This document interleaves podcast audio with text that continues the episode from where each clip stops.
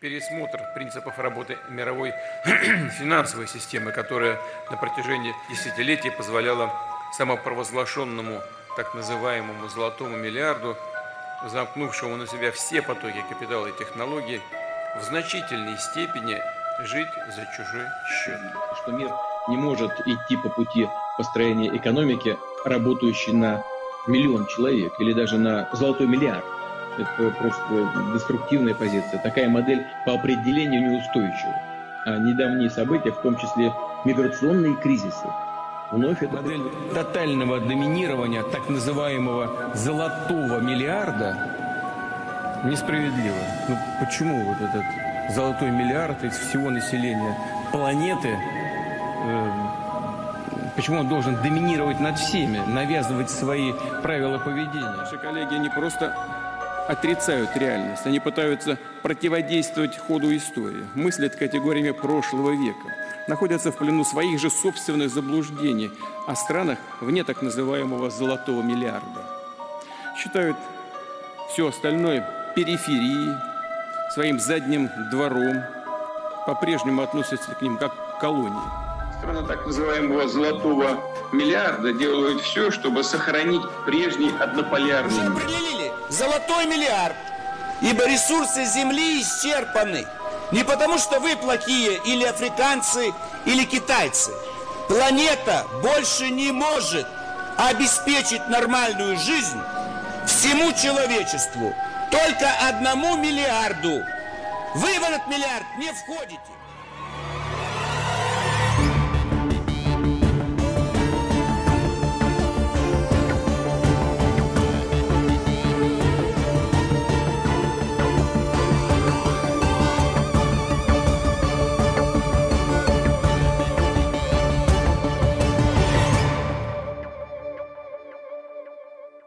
Всем привет! Вы слушаете подкаст «Заговор». Меня зовут Андрей. Привет, я Витя. Мы подкаст о конспирологии. Здесь мы рассказываем вам о разных теориях заговора, тайнах, легендах и стараемся делать это интересно и весело. А сегодня у нас шестой сезон подкаста «Заговор» официально объявляется открытым и начинается он, конечно же, с рубрики, которую по некоторым свидетельским показаниям видели на острове Эпштейна. Без лишних разговоров, где мы обсуждаем всякое, что у нас произошло нового, и я думаю, Витя, ты со мной согласишься, что за этот перерыв, как и в прошлом межсезонье, самое крутое, что у нас было, это стрим, который мы провели. Да, определенно, сто процентов стрим был просто огонь, и привет всем, кто там был. Спасибо, что вы разделили с нами этот момент. Мы даже подумываем, пока просто подумываем, делать их чуть чаще. Да, чуть чаще, чем э, раз в сезон. В любом случае, помимо крутых, активных вас, на этом стриме было еще кое-что важное. Там мы рассказали о том, как будет выглядеть шестой сезон нашего подкаста, а выглядеть он будет несколько иначе. Выходить мы теперь будем раз в две недели. К тому же не по понедельникам, а по средам. А для тех, кто захочет больше, конечно, опция такая у нас предусмотрена и доступна вам прямо сейчас. Ведь мы с Витей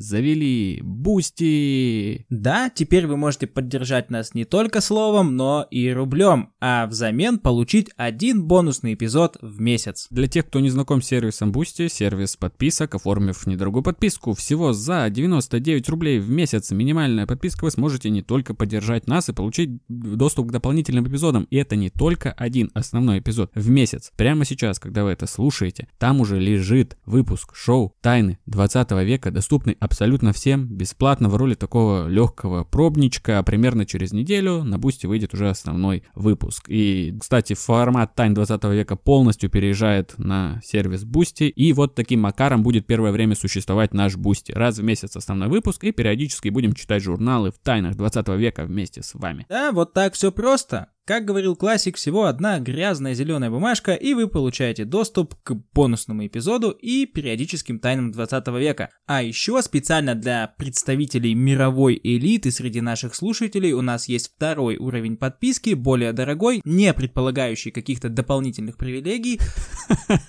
Это мы ловко придумали, да? Да-да-да. Если вы хотите дать нам больше денег, можете дать нам больше денег. Кто мы такие, чтобы вам отказывать? В общем, да, начали коммерциализировать наш подкаст, поэтому теперь еще будем деньги клянчить каждый выпуск. Такие дела, такие времена. И... Нет, ну подожди, но это же обязательно пойдет на пользу дела, то есть... Да, да, на пользу.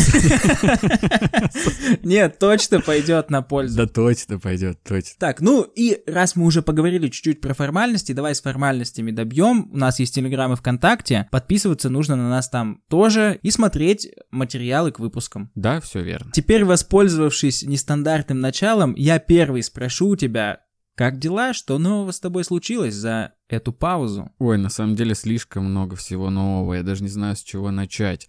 Если коротко, такой дайджест. Я первый раз играл в профессиональную мафию, было потрясающе. Я, я посмотрел новый сезон «Настоящего детектива», он пока еще выходит, мне очень понравилось. Э, и еще... О, блин, помимо стрима еще же крутая новость, такая подкастерская. Мы в этот перерыв сходили в гости к одному подкасту и записывались прям в лайве, все вместе. Это наш такой первый опыт. И опять же, подписывайтесь на соцсети, чтобы это не пропустить, потому что выпуск выйдет не у нас, и мы все, естественно, заанонсим, отрепостим у себя в соцсетях, где вы сможете за этим отследить. И это было круто. Мне очень интересно, что получится на выходе, но мне кажется, было очень здорово, и э, всем понравится, всем понравится. Я в этом уверен, поэтому подписывайтесь, следите. В конце месяца должно быть предположительно. Да, однозначно, ждем с нетерпением. Давай к тебе перейдем, да? Что нового, Витек? Можем сегодня подольше поболтать, можешь прям все рассказать. У нас первый выпуск сезона, нас давно не было, не стесняйся. Что ел на завтрак? Это, кстати, отличная подводка, потому что я сейчас каждый день четко знаю, что ем на завтрак. Три пласта бекона, три яйца с сыром и кусочек хлеба. А еще кофе из капсульной кофеварки. Обожаю завтраки, буквально ради них просыпаюсь. Типа, вот мне тяжело вставать, но я такой думаю, нет, чувак, тебя ждет такой шикарный завтрак. Нужно просыпаться. А я не завтракаю уже, наверное, год. ну, по выходным только. Перед работой я не ем. Поэтому, ребята, Boosty. Boosty, пусть Андрей начнет завтракать. О, боже, мне уже нравится это. Вот, ну и что еще? Я решил с января. Январь же это такой э, месяц в котором нужно начинать все новое, светлое. Да, месяц новых начал. Да, просто не месяц, а понедельник. Вот, внедрять небольшие маленькие привычки, которые меняют, конечно же, все. И у меня это зарядка, контрастный душ, и Дуалинго. Пока все получается. Как же он хорош. В зарядке нет ничего интересного. Дуалинго, я думаю, много кто играет в Дуалинго. Но контрастный душ это прикольно, потому что я натурально чувствую себя членом секты, когда обливаюсь. Но есть же в этом вот что-то прям сектантское. Ты льешь себя ледяной водой, вот у меня прямо в голове типа страдай, терпи, страдай, страдай, страдай. Ты это как плюс сейчас выделил? Нет, это, это как странность, как мега странность. Прикинь, типа я прямо сижу, и вот полторы минуты в день, у меня пока полторы минуты холодной воды, я веду себя как какой-то член секты. Странная фигня. И мне кажется, что все эти моржи, ну вот ребята, которые прям такие такие, я сегодня пойду в прорубь. Там прям недалеко до того, чтобы, знаешь, я пойду сегодня перепишу квартиру на кого-нибудь. Типа, вот, там прям пол шашка вообще. У этих людей прям пол шашка, да, такой движухи. Слушай, может, кстати, проделки с водоснабжением горячим, это как раз-таки сектанты и мутят для своих приспешников, чтобы вербовать, отключают горячую воду, все моются холодные, и они так тем самым находят себе э, новых юнитов в отряд. Ну, может быть, может быть, потому что есть в этом что-то реально сектантское. Сходил в этот месяц поиграть в футбол. Вообще тысячу лет не играл в футбол. Ладно, два года. Два года примерно я не играл в футбол. И вот на фоне всех этих позитивных изменений я решил, все, зовут, иди. Спорт, жизнь. И на самом деле мы с Андрюхой в детстве много времени проводили на футбольном поле. Это да. Это вообще была важная часть жизни, поиграть в футбол. Поэтому в этот раз тоже прямо с теплотой я это сделал, не в напряг. Ну, где-то первые 15 минут, остальные, остальные час 20 в напряг. Но все равно, все равно прям удовольствие получил и надеюсь, что теперь это тоже будет регулярно. Что-то как будто не так уж и много событий, да, как будто все это какие-то мелкие штучки. Ну вот из таких ну, мелких да. штучек жизнь, собственно, и складывается. Это вот и так есть вот, ребята. Наша с вами жизнь, да. На такой э, глубоко философской ноте предлагаю перейти к выпуску. Да, можно переходить. Сегодня у нас золотой нахрен миллиард. Поехали.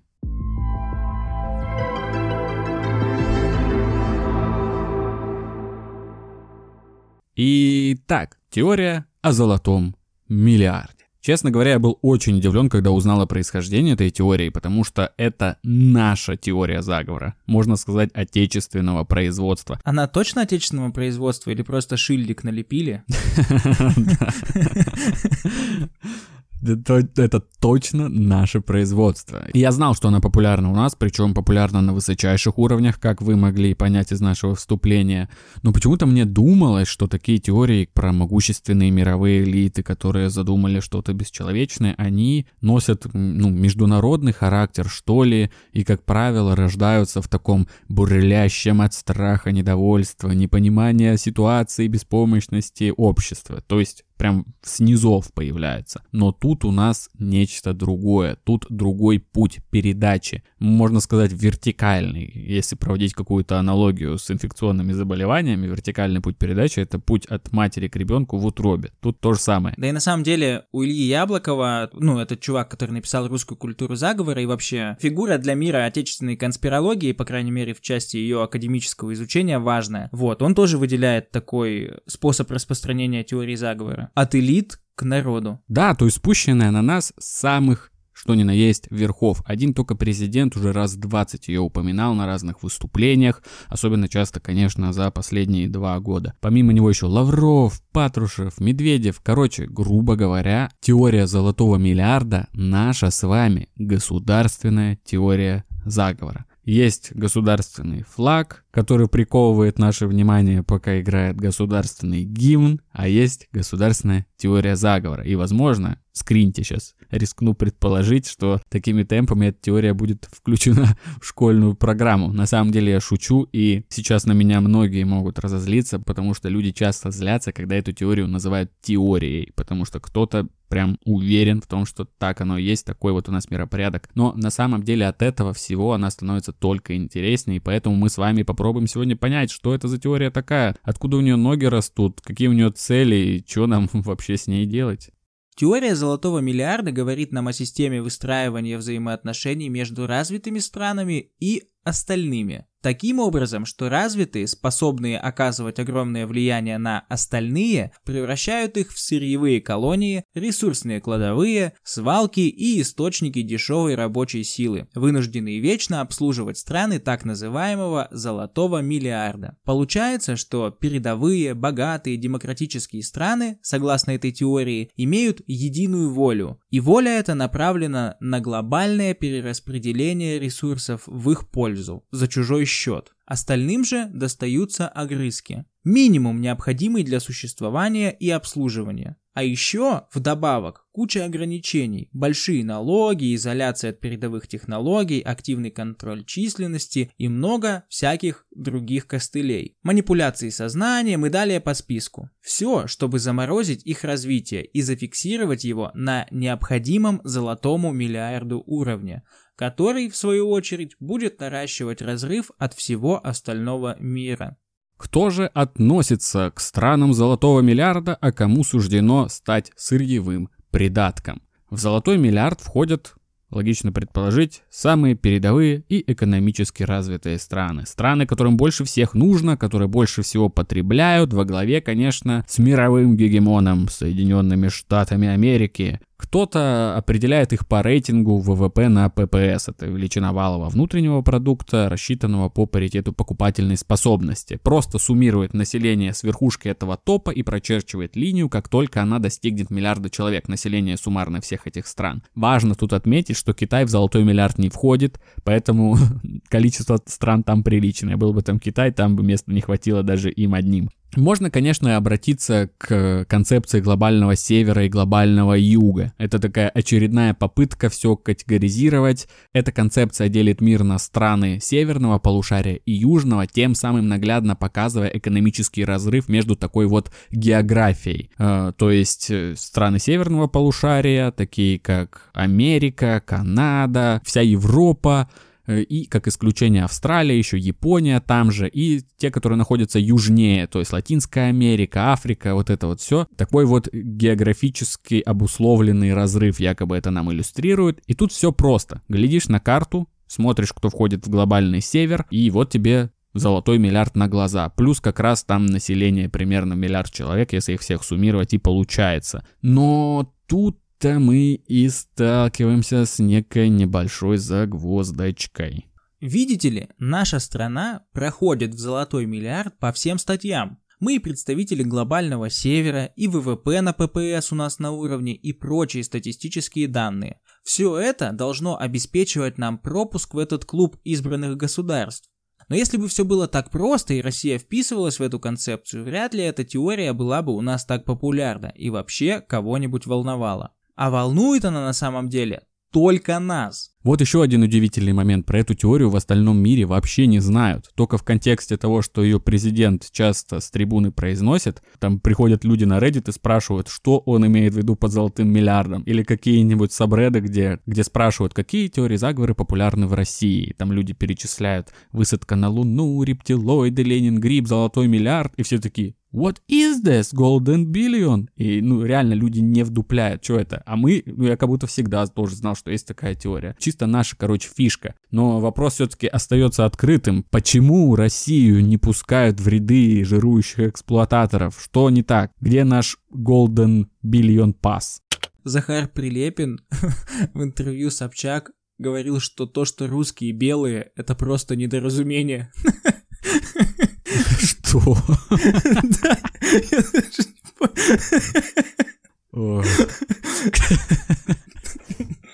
Так в чем же дело?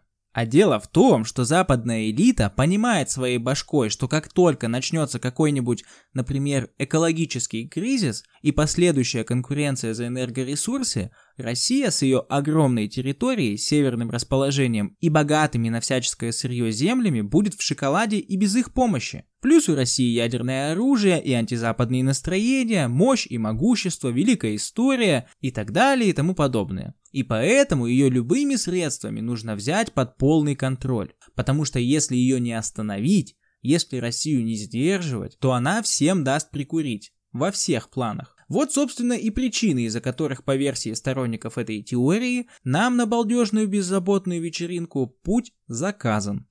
Вообще странная логика, да, как будто они, они приписывают нашим оппонентам странную логику, типа «Они выбрали нас врагами, потому что мы очень сильные». Ну вот сами подумайте, вы бы хотели себе очень сильного врага? типа вы, вы вот выбираете себе оппонента по такой логике, типа «О, вот этот чувак выглядит крутым, здоровый такой, боксом занимается, подерусь-ка с ним». Ну нет, конечно, никто не выходит, ну, эта логика какая-то изначально нерабочая, что ли. После аргумента, что у России есть ядерное оружие, им стоило бы начать искать себе других оппонентов. Ну тут видишь, дело же не в прямом вооруженном конфликте, дело во всех этих хитрых... Прокси-псоёпах? Да, да, да, поэтому... Ну у них свои методы, и, видимо, им под силам такой мув. Такая дерзость. Вот так как-то формулируется ответ на вопрос, почему Россию не взяли э, в ряды эксплуататоров. У Захара Прилепина получилось убедительнее. На самом деле, по словам конспирологов, корень вопроса слишком глубок и тянется аж в 19 век. Современные апологеты предреволюционной России говорят, если бы России дали 20 лет спокойного развития, то она показала бы чудеса экономического роста. При этом часто приводят слова англичанина Э. Торна, писавшего в своей работе «Россия» в 1914 году.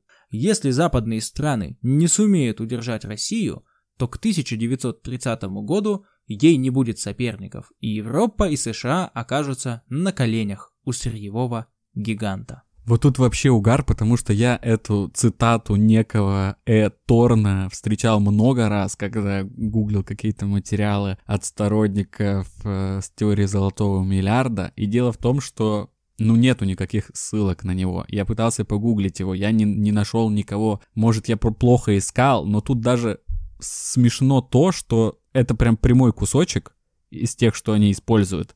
Слова англичанина Э. Торна, то есть не политика, не ученого, англичанина. Это, видимо, э, это статус какой-то англичанин. Это придает экспертности человеку то, что он из Великобритании. Как говорил один молдаванин. На самом деле, согласитесь, у нашего народа есть такая черта слишком высоко ценить мнение иностранца. Типа, можно прямо увидеть заголовки. Американцы восхитились мощью русского десанта. Знаешь, какую-нибудь Да, такую да, фигню, да. типа. Выше каких-то статистических данных, там, э, объективных признаков какого-либо явления, у нас в описании это явле- этого явления может идти оценка иностранца. Ну вот если американец оценил, ну все, значит это прям это прям круто, мы прям молодцы. И вот мы можем наблюдать это прямо сейчас, вот на этой неделе. Такер Карлсон, Карлсон? Как Карлсон, который живет на крыше, все верно.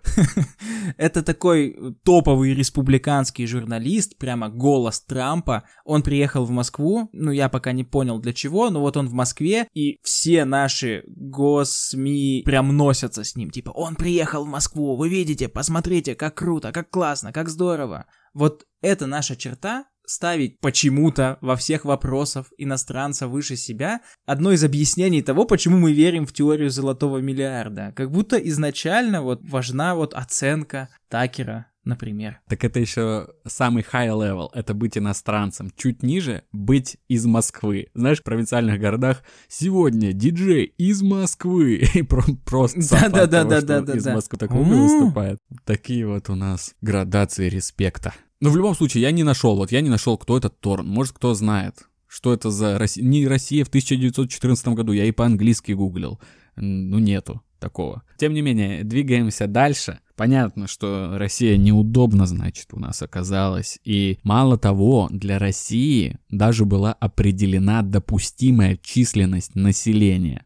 То есть то количество человек, которое после порабощения страны должно в ней остаться, чтобы спонсировать золотой миллиард.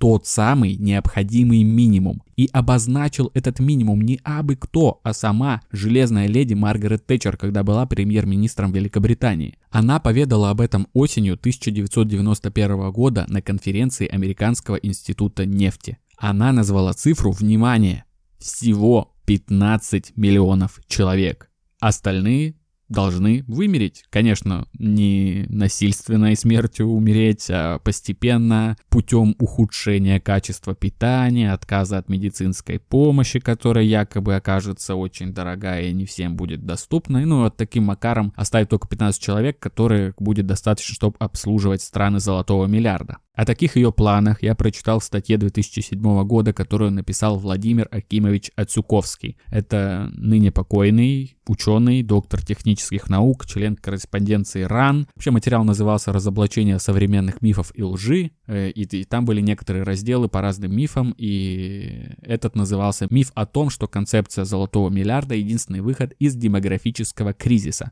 Никаких ссылок ни в этой статье на какие-то стенограммы этого выступления Тэтчер не было, конечно же. И, как выяснилось, этот отрывок из Тэтчер часто цитируют, и в том числе летом 2018 года его привела Мария Захарова, пресс-секретарь МИДа РФ, как доказательство западной русофобии. Но дело в том, что эти слова Тэтчер не удалось обнаружить в архивах британского фонда Тэтчер, который содержит вообще все, что из себя выдавала Железная Леди в публичном поле. То есть там огромное количество ее интервью, каких-то высказываний, все сохранится в фонде, и не- нету там это. Ну там это не, не было обнаружено. Ни одно издание, которое освещало мероприятие, тоже об этом ничего близкого по смыслу не упоминает. И кроме того, самое что интересное, на этой конференции присутствовала российская делегация, для которой подобные утверждения, ну, вряд ли бы прошли незамеченными. Они бы уж их осветили как-нибудь на своей родине. И это сообщает коммерсант, который взялся проверить этот миф. Ну и вот собственно, проверил. Выходит, это не совсем правда? Ну, мягко говоря, да.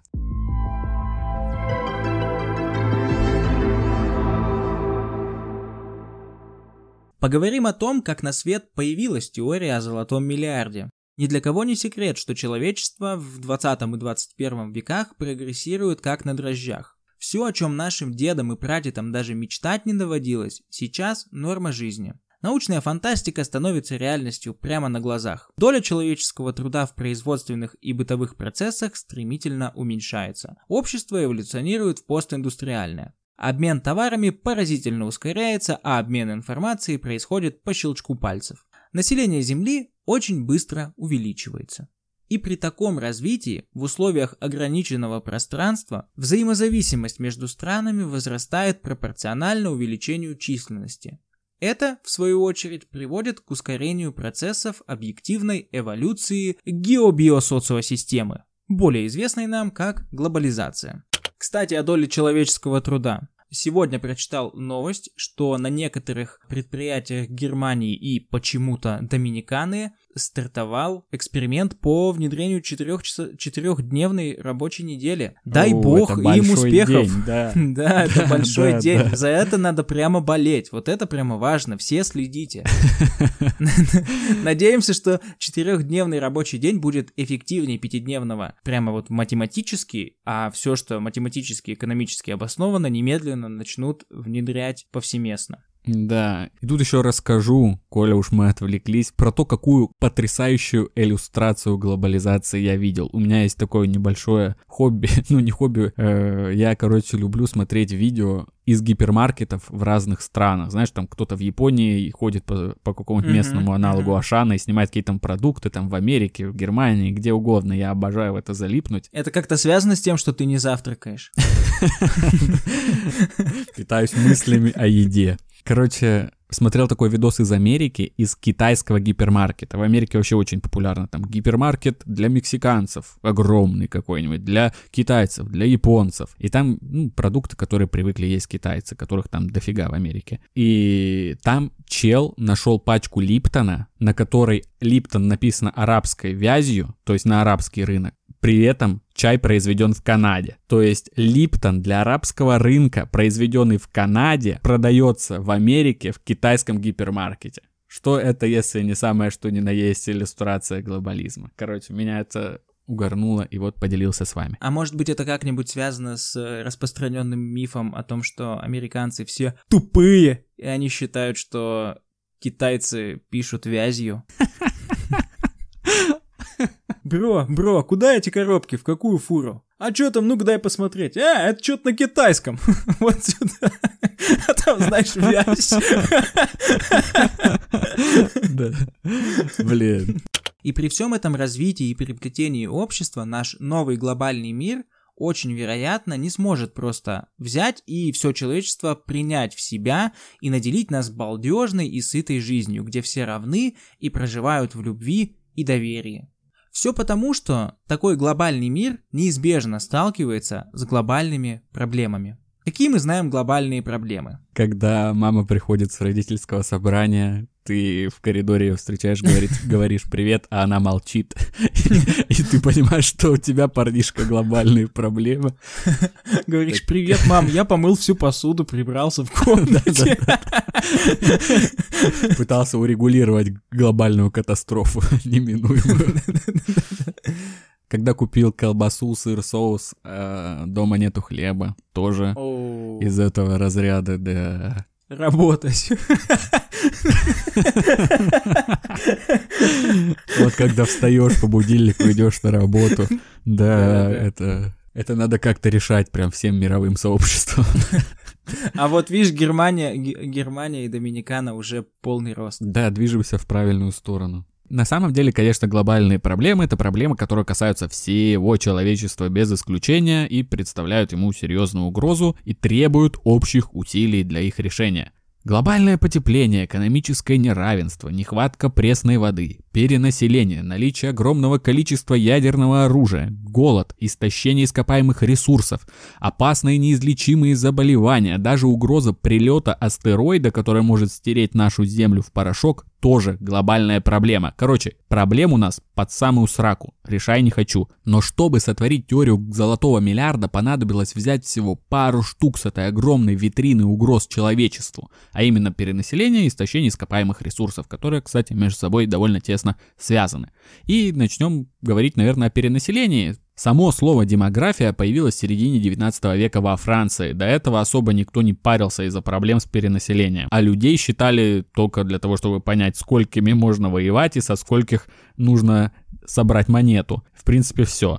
Но был один такой тип любопытный, идеи которого, между прочим, и сейчас популярны. Представляю вам англичанина. Ладно, тут все-таки еще добавлю некоторые подробности. Это священник, слэш ученый, экономист и демограф Томас Роберт Мальтус. В то время, когда численность населения планеты только подбиралась к первому миллиарду, этот чувак уже бил тревогу, он уже паниковал, уже жал на тревожную кнопку. В 1798 году, в самом конце 18 века, он молодой опубликовал эссе о законе народа населения. Вот что он там пишет. Население, если его не контролировать, увеличивается в геометрической прогрессии. Средства пропитания возрастают всего лишь в арифметической прогрессии. Даже поверхностное знакомство с числами покажет, что первая последовательность несоизмерима со второй. По его логике, населению Англии предстояло удваиваться каждые 25 лет, и к 1950 году эта страна должна насчитывать 704 миллиона жителей, в то время как ее территория может прокормить только 77 миллионов. Следовательно, нужно предпринять какие-то решительные активные меры, сдерживающие численность населения. Ну, типа эпидемии, голод, войны. Да, да, и на самом деле быстро стало понятно, что мистер Мальтус сильно прогнал гусей, много чего не учел, ошибся в своих прогнозах. Да, да, даже сейчас сколько там, ну, порядка 70 только миллионов насчитывает население Великобритании. Чел прям промазал, прям сильно промазал. Еще он много всяких таких странных вещей говорил в своих работах, допустим, про рабочий класс при том, что он сам якобы не любил вот это социальное расслоение имеющееся, но тем не менее он говорил, что рабочий класс должен содержаться исключительно на минимальной оплате труда, то есть на МРОТе. Если дать им больше, они почувствуют свободу, начнут плодиться, и мы не сможем всех прокормить. Поэтому этих ребят надо держать на поводке строго. Ну это жесть. Это жесть. Ну короче, такой себе персонаж – тем не менее, его идеи активного контроля рождаемости, от которых, честно говоря, веет фашизмом, живы и сейчас. И зовутся неомальтузианством. Ставьте лайк, если ваш начальник неомальтузианец. Еще есть термин э, мальтузианская ловушка, который описывает вот как раз такую ситуацию, когда рост населения обгоняет рост производства пищевых продуктов такое вот наследие у этого чувачка. Но если он раньше времени бил тревогу, то потом ситуация несколько изменилась. Спустя почти 200 лет, к концу 60-х, после мировых войн и последующего демографического бума, обеспокоенность ученых будущим планеты сильно выросла, что в том числе поспособствовало образованию такой сильно нелюбимой в конспирологических кругах организации, как Римский клуб. Римский клуб – это международная организация, созданная в 1968 году итальянским промышленником Аурелио Печчей и британским ученым, химиком Александром Кингом.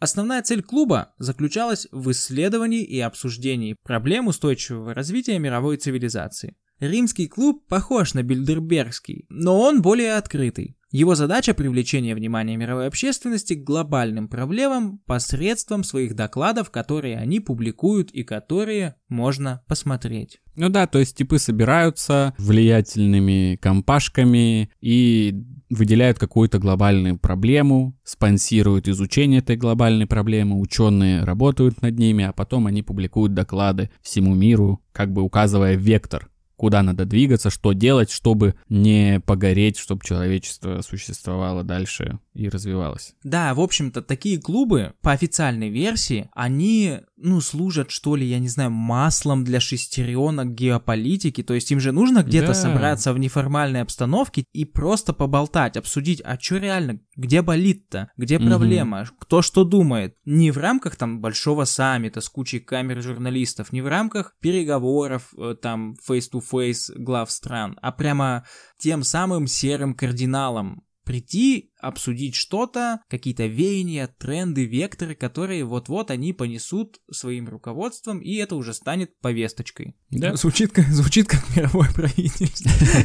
Я, по крайней мере, так его и описал. Членство в римском клубе ограничено. Это 100 человек. Как правило, члены правительств не могут быть одновременно членами римского клуба. Ни один из участников римского клуба не представляет какую-либо государственную организацию и не отображает какой-нибудь один идеологический, политический или национальный взгляд. Но это опять же как посмотреть. Гуляет в народе мнение, что этот клуб занимается не глобальными проблемами человечества, а наукообразным основанием перестройки мирового порядка в пользу так называемых элит, и что от них ото всех за версту несет фашизмом. Ну а как иначе, если в членских списках фигурируют Билл Гейтс, Джордж Сорос, Киссинджер, Эл Гор, Клинтон и Горбачев с Чубайсом и много-много интересных персонажей. Даже говорят, что истинным создателем этого клуба является Дэвид Рокфеллер, но мы к этой компашке отдельно подойдем уже в другой раз. Обязательно подойдем, а сейчас нас интересует первый доклад этой группировки, который назывался «Пределы роста» и был выпущен в 1972 году.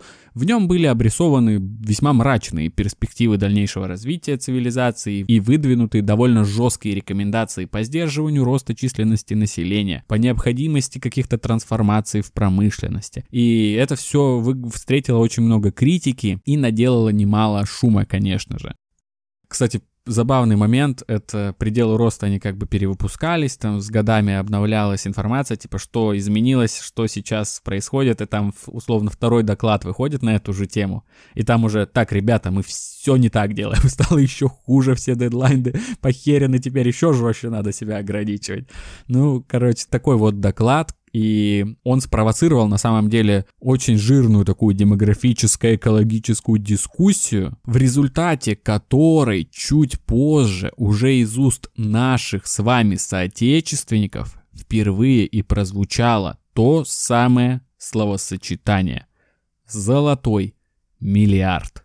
В четвертом номере газеты «Воскресенье» в 1990 году вышел материал «Россия и рынок в Совете советского и международного права. Написал ее российский публицист, кандидат экономических наук Анатолий Цикунов под псевдонимом А. Кузьмич. Что, по-моему, очень отстойно. Ну, псевдоним не вызывает никакого доверия и типа академического респекта. Кузьмич. Ну. Да, вообще. Ну, звучит просто как дед у подъезда. Да, сосед по клетке, который постоянно напивается и орет на, на площадке. Че это там шумит? Да это Кузьмич опять про золотой миллиард Да, что, что он там пишет? Сейчас такая прям э, большая часть из его работы будет, поэтому приготовьтесь, потом мы ее обсудим немножко. Первая мировая война явилась попыткой поставить Россию на колени. Поджигателями войны, оказывается, были социал-демократы. Это заставляет пересмотреть многие установившиеся догмы. Тот факт, что и российские социал-демократы также подталкивали Россию к войне с Германией, сегодня ни у кого не вызывает сомнения. Развал Российской империи, ее армии, развязывание гражданской войны – все это было делом рук международных коррумпированных элементов. Положение России после братоубийственной гражданской войны было таково, что она напоминала тяжело избитого человека, валявшегося на международной дороге. Естественно, что ничем иным, кроме как сырьевой колонией других стран, она быть не могла. Декрет съезда народных комиссаров от 23 ноября 1920 года, предоставляющий западным картелям на 70 лет все основные источники сырья и энергии с правом неограниченной эксплуатации русских, живое свидетельство этому. Тот факт, что после 1945 года Россия сумела за 10 лет полностью восстановить свое хозяйство, выйти на передовые рубежи мира, это следствие той временной передышки, которую она получила после войны, и права использовать свое сырье на собственные нужды. Курицы, несущие золотые яйца, позволили подышать воздухом свободы и встать на ноги. Но уже в 50-х годах в жизнь стал активно вводиться план закона США от 10 октября 1951 года о взаимном обеспечении безопасности западного блока и входящих в него стран. В разделе 514 намечалось сократить истощение ресурсов США и обеспечить соответствующие поступления важного сырья странам блока за счет стран сырьедобывающих, то есть СССР, Китай, ЮАР, Индия. Так закладывались правовые основы золотого миллиарда населения под солнцем благосостояния. Сразу же оговоримся. Перестройка. Не советское и не русское слово. Оно пришло в наш лексикон и стало политическим термином из международного права, а практически было разработано в кулуарах Всемирного банка и Международного валютного фонда. Наша перестройка – это часть всемирной перестройки. Первый этап этой мировой перестройки начался после энергетического кризиса 1973 года, наглядно показавшего развитым странам с рыночной экономикой, какую опасность несет мировая нехватка сырья и энергии. По данным ООН, сырья и энергии хватит только на 1 миллиард человек. На 1 января 90 года на Земле проживало уже 5,5 миллиардов. К 2000 году ожидается более 8 миллиардов. Не случайно, что в золотой фонд 1 миллиарда входят только такие страны, как США, Япония, страны Европы и так далее. В то время как 4 пятых населения Земли из Азии, Африки, СССР, Латинской Америки, обладающие основной массой сырья и энергии, вытеснены с места под солнцем и по существу являются сырьевыми колониями вышеназванных стран. Ну, в общем, здесь Цикунов весь путь проникновения и порабощения, начавшийся еще при царской России, описывает. Это я еще маленькую часть из доклада взял, какие основные моменты, а там прям очень все подробно довольно написано, как западный капитал пробирался в царскую Россию, потом в Советский Союз пос- после гражданской войны, как он пользовался э, нашими сырьевыми ресурсами и не давал, стопил наше развитие. Интересно, а вот этот чувак, э, он любую торговлю, любую торговлю считает заговором каким-то и проникновением. Типа, Господи, в моем доме все больше продуктов пятерочки. Они проникают в мой дом. Они что-то хотят. Ну, типа, ну так и работает рынок. Ты приходишь к чуваку, у которого есть Мерседес, даешь ему за это нефть, ну, глобально, условно, Мгм. даешь ему за это нефть, он тебе гонит Мерседес, и вы все довольны, ему тепло, а тебе быстро.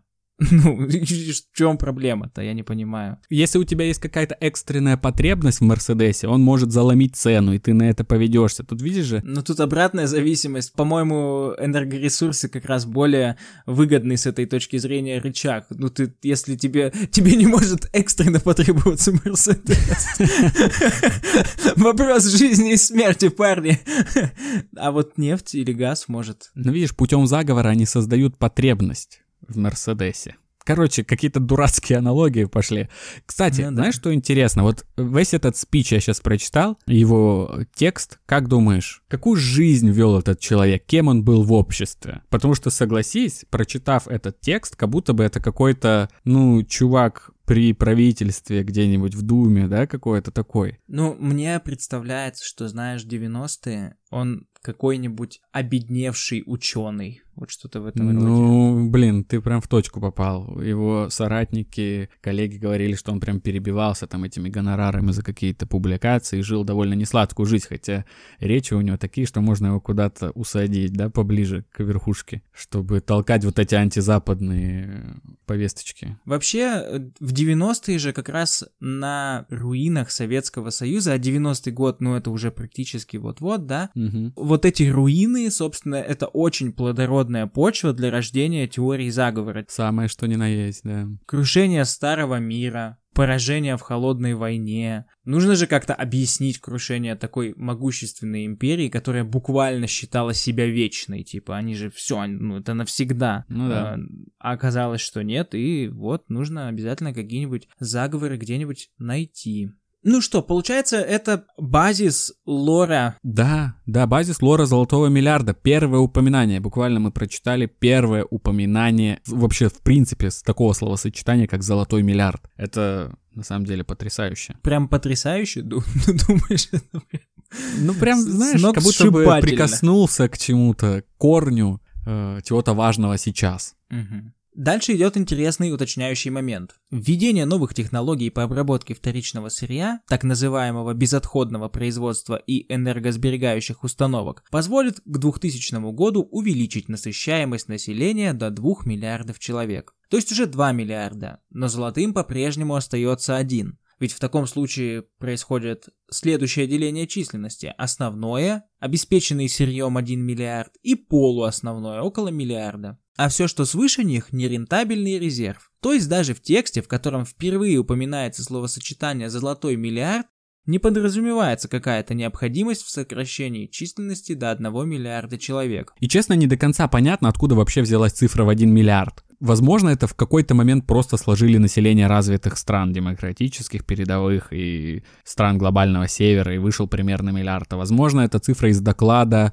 пределы роста, потому что там из 12 рассмотренных сценариев развития 5 приводили к тому, что население возрастет до 10-12, а потом резко упадет с катастрофическим снижением уровня жизни до 1-3 миллиардов. Может отсюда цифра золотой миллиард. Но самое главное, что мы должны отсюда вынести, что согласно современной концепции золотого миллиарда, никто не планирует уничтожать 7 миллиардов человек и оставлять только один. Тут речь именно о тех, кто будет жировать. Их 1 миллиард. А вот сколько допустимо остального так называемого обслуживающего персонала, э, ну, сложно предположить. Возможно, конечно, подразумевается какой-то контроль численности, чтобы население бедных э, стран, колоний, Э, не улетело в стратосферу, его надо как-то контролировать, но никак тут не подразумевается истребление миллиардов жизней, это вообще какое-то безумие. Тут речь конкретно про глобальную колонизацию. Кстати, интересная судьба у Цикунова. Всего через год после публикации этой статьи, получается в 91 году произошло нечто странное.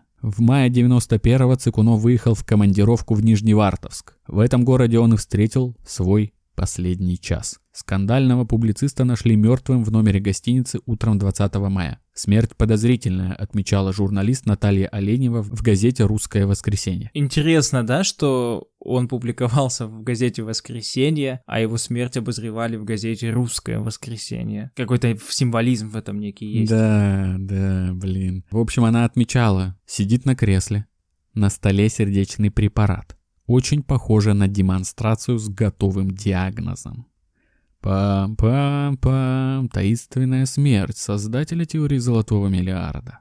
О чем же это нам говорит? И позже, в 92 году, в журнале «Молодая гвардия» опубликовали стихи читателя журнала Леонова, и там следующие строки. «Россия по-прежнему в бездне, террора коварных жрецов, погиб Цикунов и Евсеев, застрелен Игорь Тальков». Вот так вот закончилась его жизнь. Но идея, как мы с вами видим, идея жива до сих пор. Вскоре она была популяризирована антилиберальными авторами. С нее там посрезали острые углы, причесали как следует. И уже в 2000 году, в первый год президентства, Владимир Путин на саммите стран Азиатско-Тихоокеанского экономического сотрудничества впервые употребил выражение «золотой миллиард» с трибуны. И с тех самых пор эта теория находится на госслужбе у нашей страны.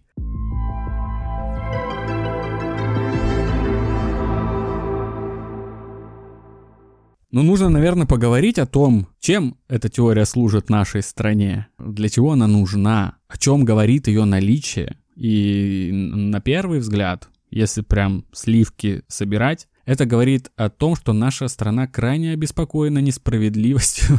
ну нет, конечно, говорит о наличии внешнего врага.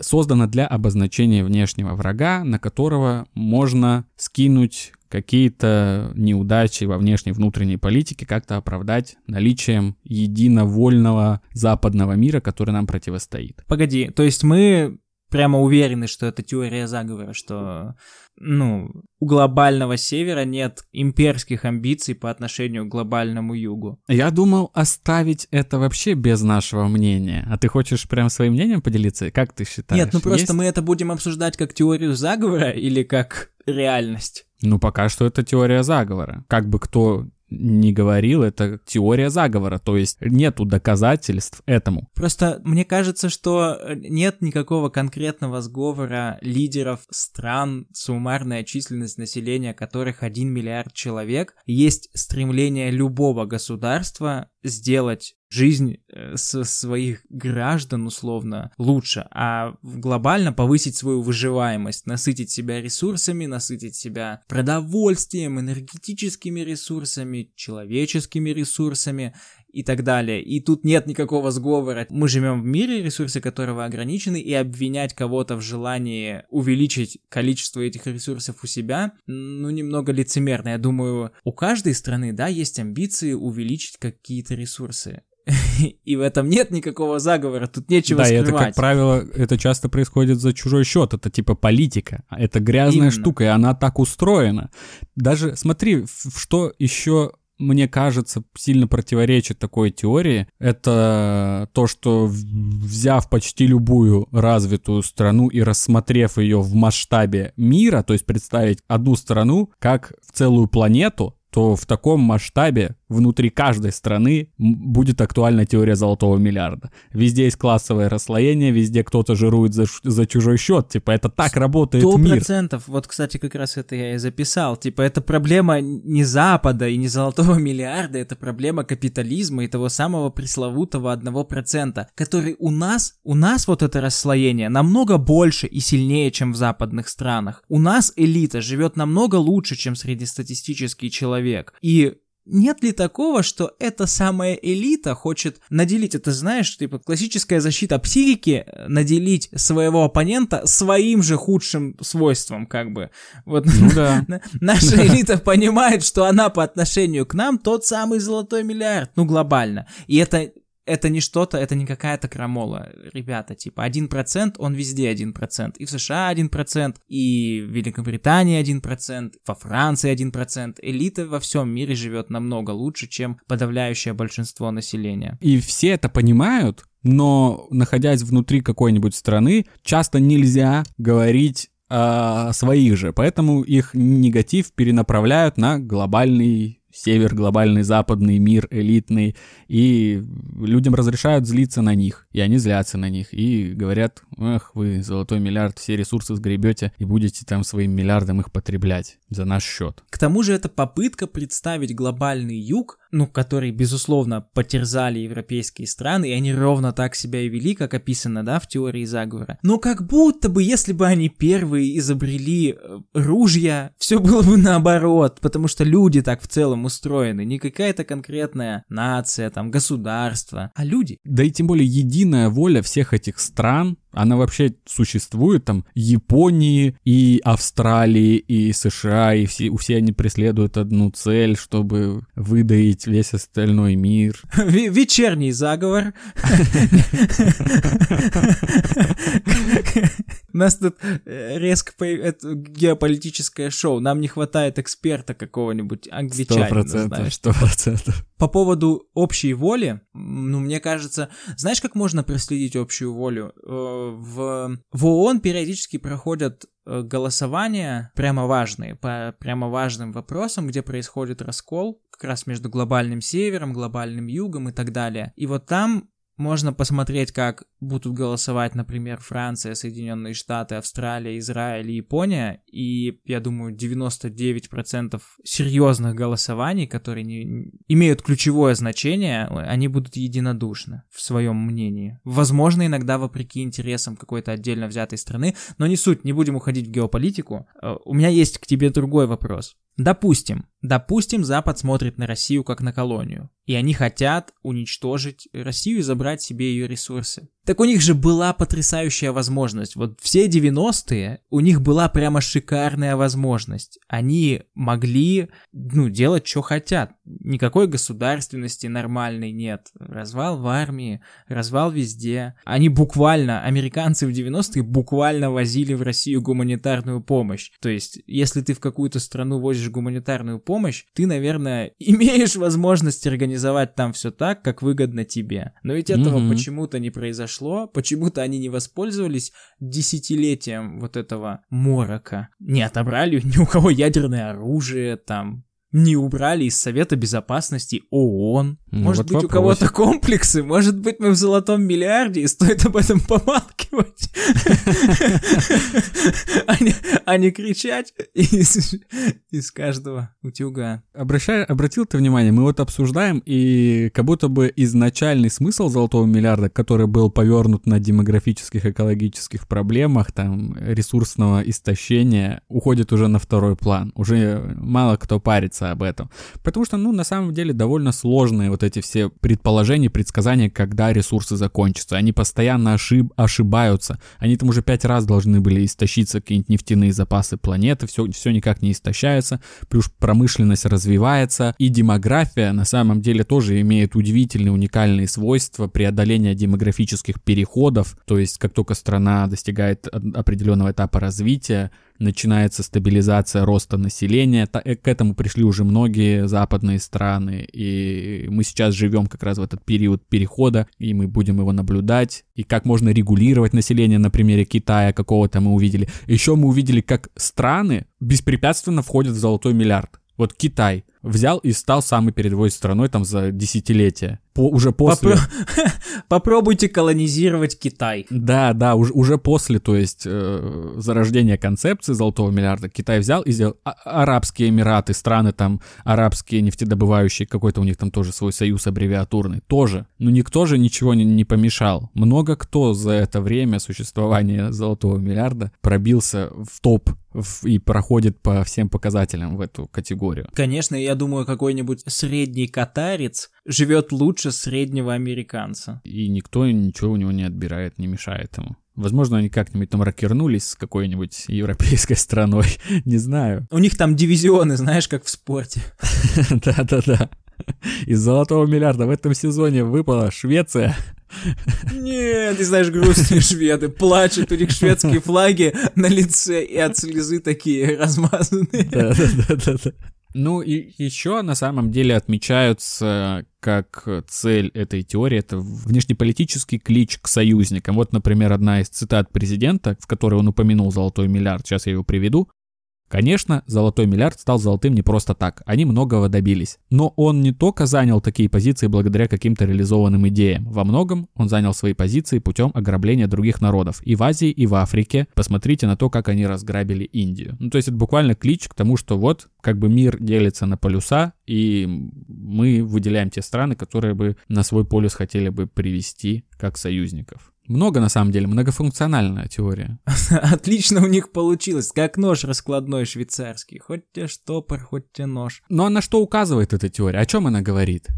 В первую очередь, наверное, о кризисе в международных отношениях. Это самое очевидное. Да, определенно, когда все, все ладненько, вряд ли будут говорить о том, что один миллиард хочет жировать за счет шести остальных. А ты переживаешь, кстати, по поводу истощения ресурсов мировых? Ну, я убежден, что на наш век это не придется, и как-то моя эгоистичная человеческая сущность не тревожится за будущие поколения. Да. Сжигаем все, съедаем все, ребята, кутим, как в последний раз.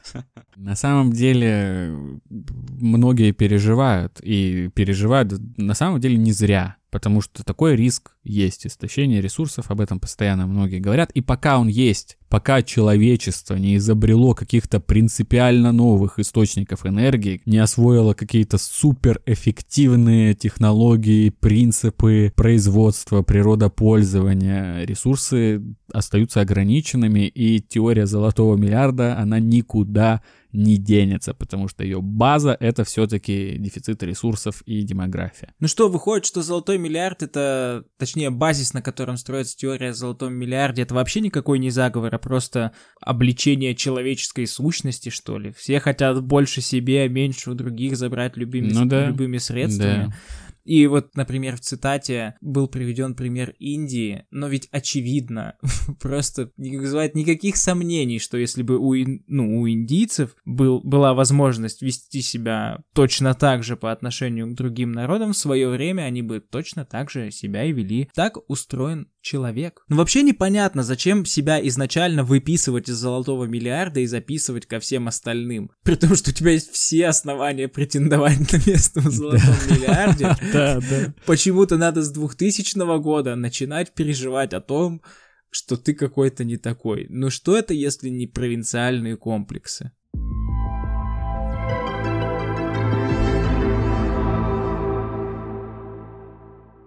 Ну, как-то так сегодня про прошло наше знакомство с этой теорией, нашей государственной теорией заговора.